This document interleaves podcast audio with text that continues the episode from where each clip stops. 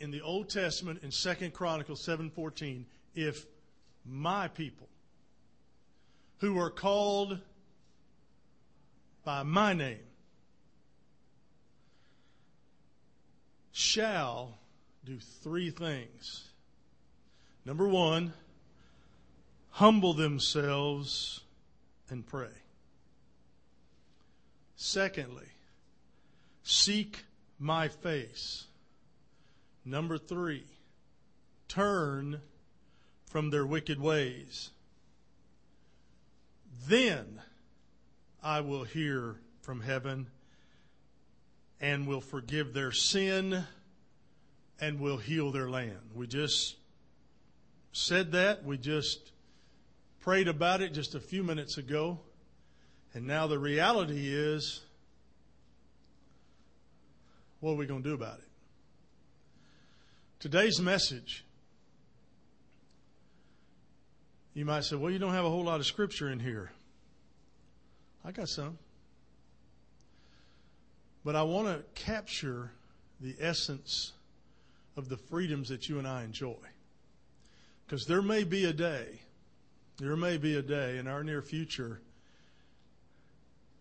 if God's people don't humble themselves and pray and seek His face and turn from their wicked ways, there may be a day when He won't heal our land, when He won't heal our, hear our prayers. Have you thought about what our country means to us? I want to start by saying, let listen to our country speak. I'm the United States of America, birth certificate dated July 4, 1776. I was conceived in liberty and dedicated to the proposition that all men are created equal in the sight of God. I am the Declaration of Independence and the Constitution. I am freedom for all men, the blood of the world, runs in my veins. I am over 200 million living people in the voice of over millions who have courageously died for the freedom for which I stand and which I still make possible. I am a fabulous country of many things and many people. I'm the orange groves of Florida, the wheat fields of Kansas, the coal mines of Pennsylvania, the oil fields of Texas, the dairy lands of Minnesota, the rolling hills and fertile fields of Arkansas. I am Coney Island, Atlantic City, Wall Street, Hollywood, and Disney World. I'm the Statue of Liberty, Independence Hall, and the Liberty Bell. I am the Badlands of Dakota, the Bluegrass of Kentucky, and the Redwoods of California. I am Niagara Falls, the Grand Canyon, and the Golden Gate Bridge. I am sleepy, rustic villages and surging, roaring cities, verdant valleys and fruitful plains, magnificent mountains, sandy beaches, and dry, dusty deserts. I am 3 million square miles, 5 million farms, 10 million small businesses. I am 200,000 schools and colleges and 300,000 churches. I'm a letter to a senator, a ballot in an election, the roar of a crowd in the stadium, the whimper of a baby in a crib. I am Billy Graham in Madison Square Garden, a minister in a small country church, the voice of a choir in a cathedral. I am Paul Revere's The British Are Coming. I am Patrick Henry's Give Me Liberty or Give Me Death. I am William Jennings Bryan's You Shall Not Crucify Mankind on a Cross of Gold. I am Franklin Roosevelt's We Have Nothing to Fear but Fear Itself. I'm John Kennedy's Ask Not What Your Country Can Do for You, but What You Can Do for Your Country. I am Washington in prayer at Valley Forge, Lincoln in sorrow at Gettysburg, Lee in defeat at Appomattox, George Custer in death at the Little Bighorn, and Douglas MacArthur returning to Manila. I am Bunker Hill in the Alamo, the Monitor in the Merrimack, the Jeep, the Sherman tank, the Red Cross, and the USO. I am Betsy Ross and her needle, Babe Ruth and his bat, Will Rogers and his humor, Kate Smith and her God bless America. I am the defender of freedom. In answer to its call, I have left my heroic dead in Flanders Field and Anzio Beach at Pearl Harbor, and Corregidor on Guadalcanal and Okinawa, in Korea, Vietnam, in Desert Storm, Iraqi freedom, and in Afghanistan. I am the citadel of freedom, and freedom is my breath and my blood. Without it, I would die. May I always possess the integrity, courage, and strength to keep myself unshackled and to remain a beacon of hope to all men everywhere. I am the American flag, 13 stripes to remind all of my humble beginnings, and 50 white stars on a field of blue, speaking eloquently of individual liberty and national sovereignty as captured in those immortal words of Lincoln, the Union at any price. If you have ever known the sensation of seeing me unfurled over a stronghold of evil, stormed in the cause of right, or waving proudly in the breeze in a foreign land to the exciting sound of retreat or taps, then you know why men are willing to follow me and to die for the reservation of the American dream of a free government and of people, by the people, and for the people. Now, that was our country speaking. Does your heart beat with pride at those words, my country? Well, it should. It's the only by the grace of God that we were born here and not in some oppressed country. In our country, it says under God. What wonderful words. Those words are, have set the pulse pounding, the blood racing, the heart thumping. Those words stir the mind, swell the heart, thrill the soul. If we would let those words burn themselves in our hearts and minds, it would make a real difference to our country. Those words can span the generation gap, the credibility gap, and the communication gap. Those words can bring healing and harmony between Democrats and Republicans, liberals and conservatives, business and labor, blacks and whites, and with all people of all races. Those words could end the public insults which some of our highest elected officials have hurled at each other. Insults which have been a source of disappointment and apprehension to those who look to America as the only place in the world where free men stand firmly together and where personal differences are sublimated in the love of God and country. My country, under God. What does that mean?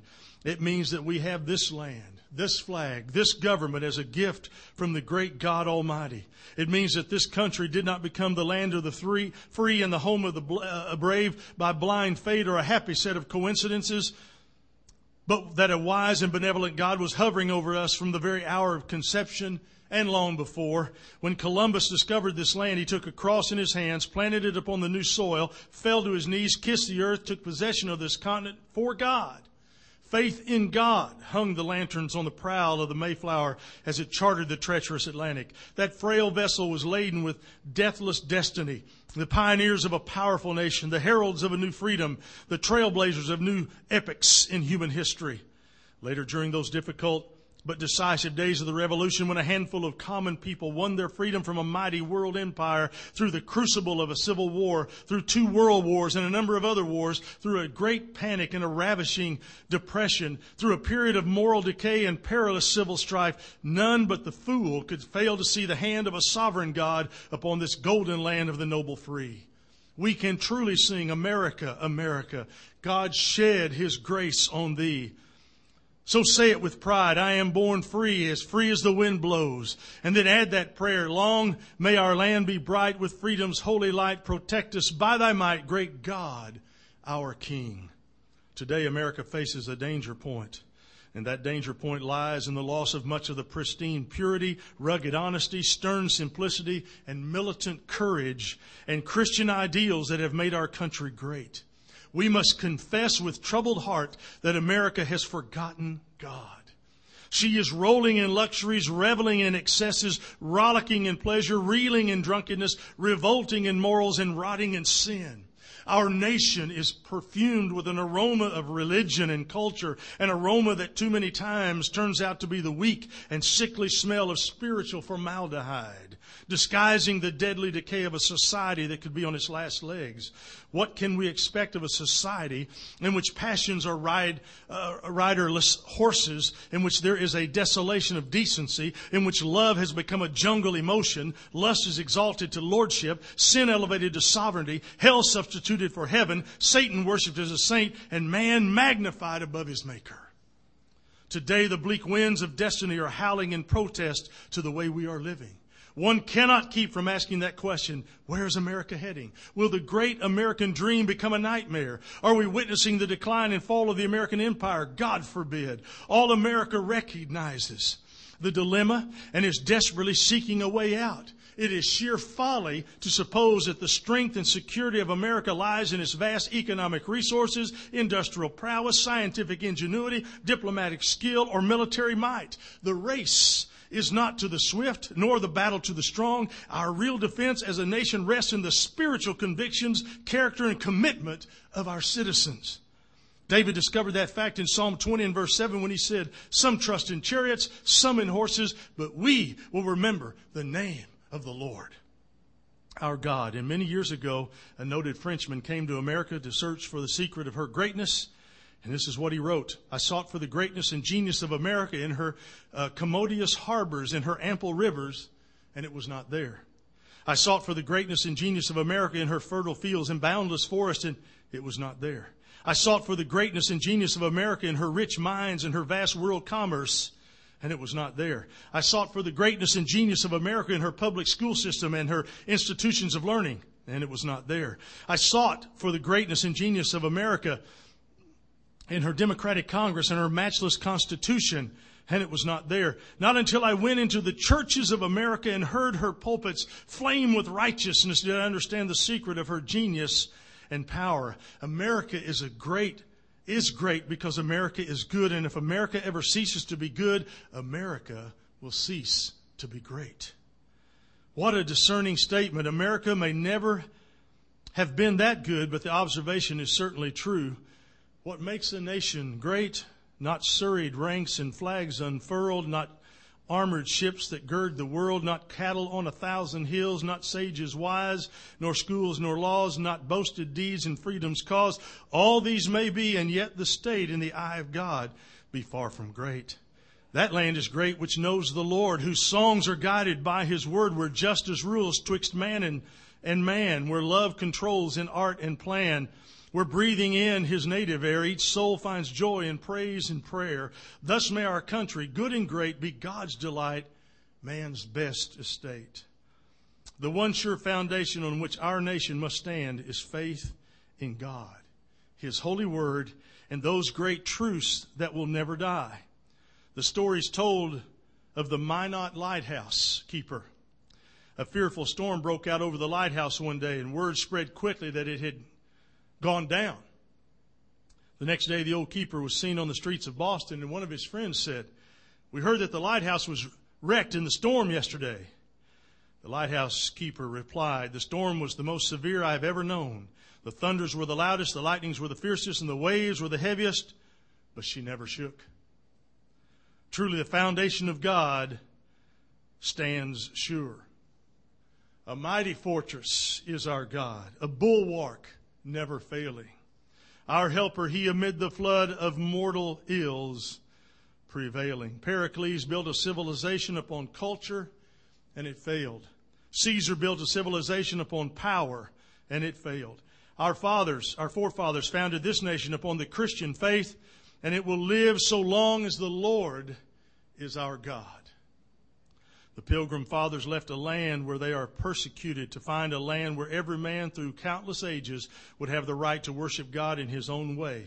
When the strong and stalwart champions of a new order landed at Plymouth Rock, they knelt upon the shore and dedicated this country to God.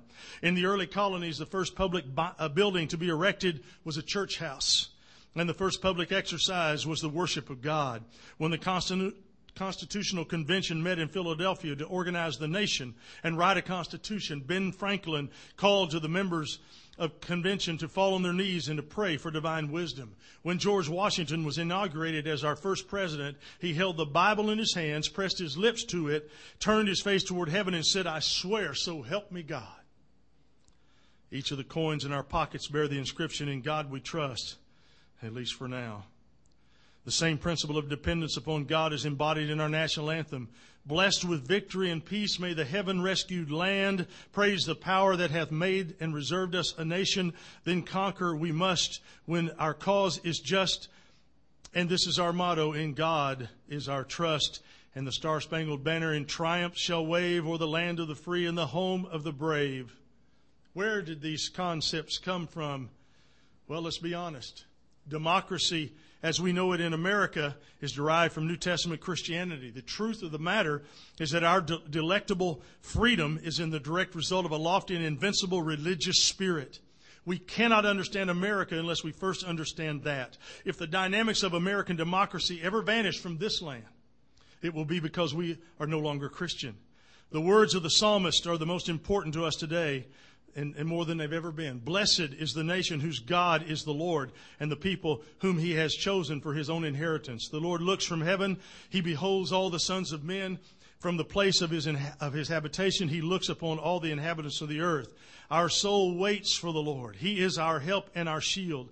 For our heart shall rejoice in him, because we have trusted in his holy name. Let your mercy, O Lord, be upon us according as we have, we hope in, in you.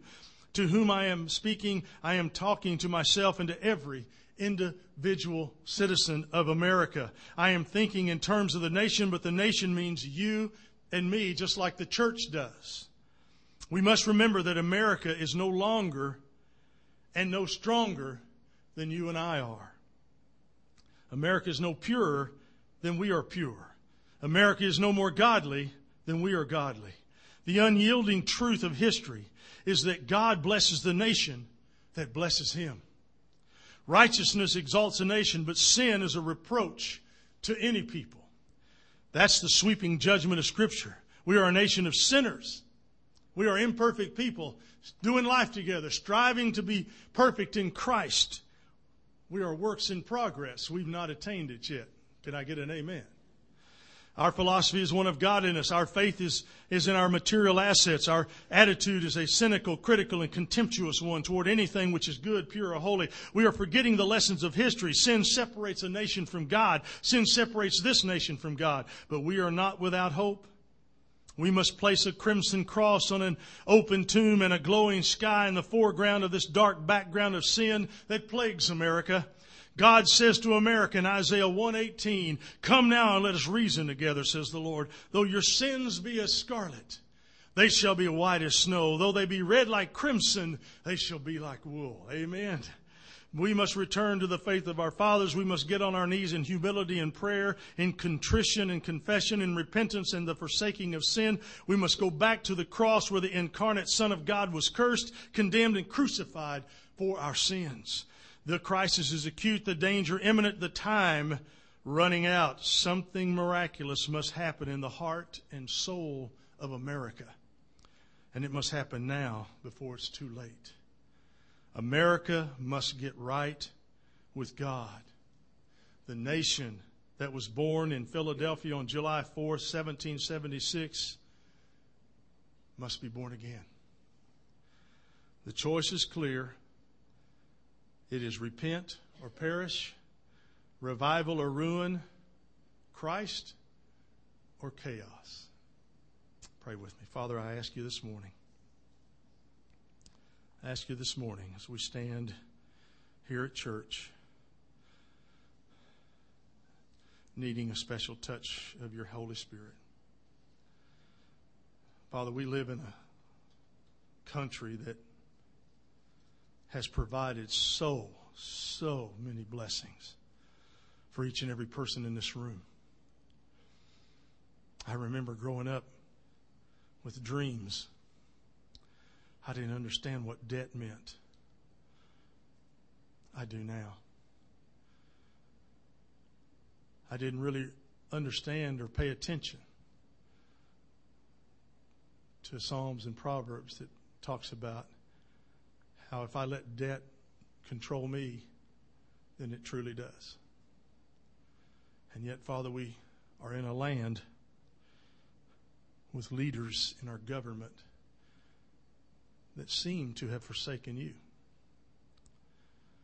And so, Father, I'm praying for each and every one of them, from President Obama to the members of Congress to the state governors, legislators to the city mayors and managers and councils, to the school superintendents and teachers and administrators. Father, I am praying for each of them that call you by their name, by your name, that call you by your name. I'm asking them to humble themselves and pray and to seek your face and to turn from their wicked ways. But Father, it's easy to point my finger at others when I truly need to stop and look at myself. Father, have I been the type of Christian that you'd be proud of? Have I been the type of person that you could rely on to get the job done? Father, have my words and my actions been such that it would bring honor and glory to your Son, Jesus Christ? If not, the great news of the morning is that like that you can restore. The principle in Scripture is what the locusts have eaten away, you can restore instantly. So, God, if there's somebody here today that just says, you know, preacher, I've been just playing at this thing called Christian, and I really need to get serious and deepen my walk with you, get in a, a deeper relationship with you, God, I pray that they would make that commitment today to you. God, it's not, this country isn't great because it's America. This country is great because at one time it was a country committed to you. So I'm praying, Lord, that your people who are called by your name will humble themselves and pray, seek your face, turn from their wicked ways. And then your promise is you'll hear those prayers and heal our land. So, Father, if there is somebody here this morning as we offer this invitation time, our elders will be here at the front to receive them. God, whatever it is that's troubling them, maybe they just need somebody to hold their hand and pray with them. We're ready to do that. Let us be your eyes, your ears, your mouths, your feet, your hands. We give you honor, praise, and glory in Jesus' name. Amen. Let's stand and sing our invitation song. And if God's tugging on your heart, remove, remove that tug and respond.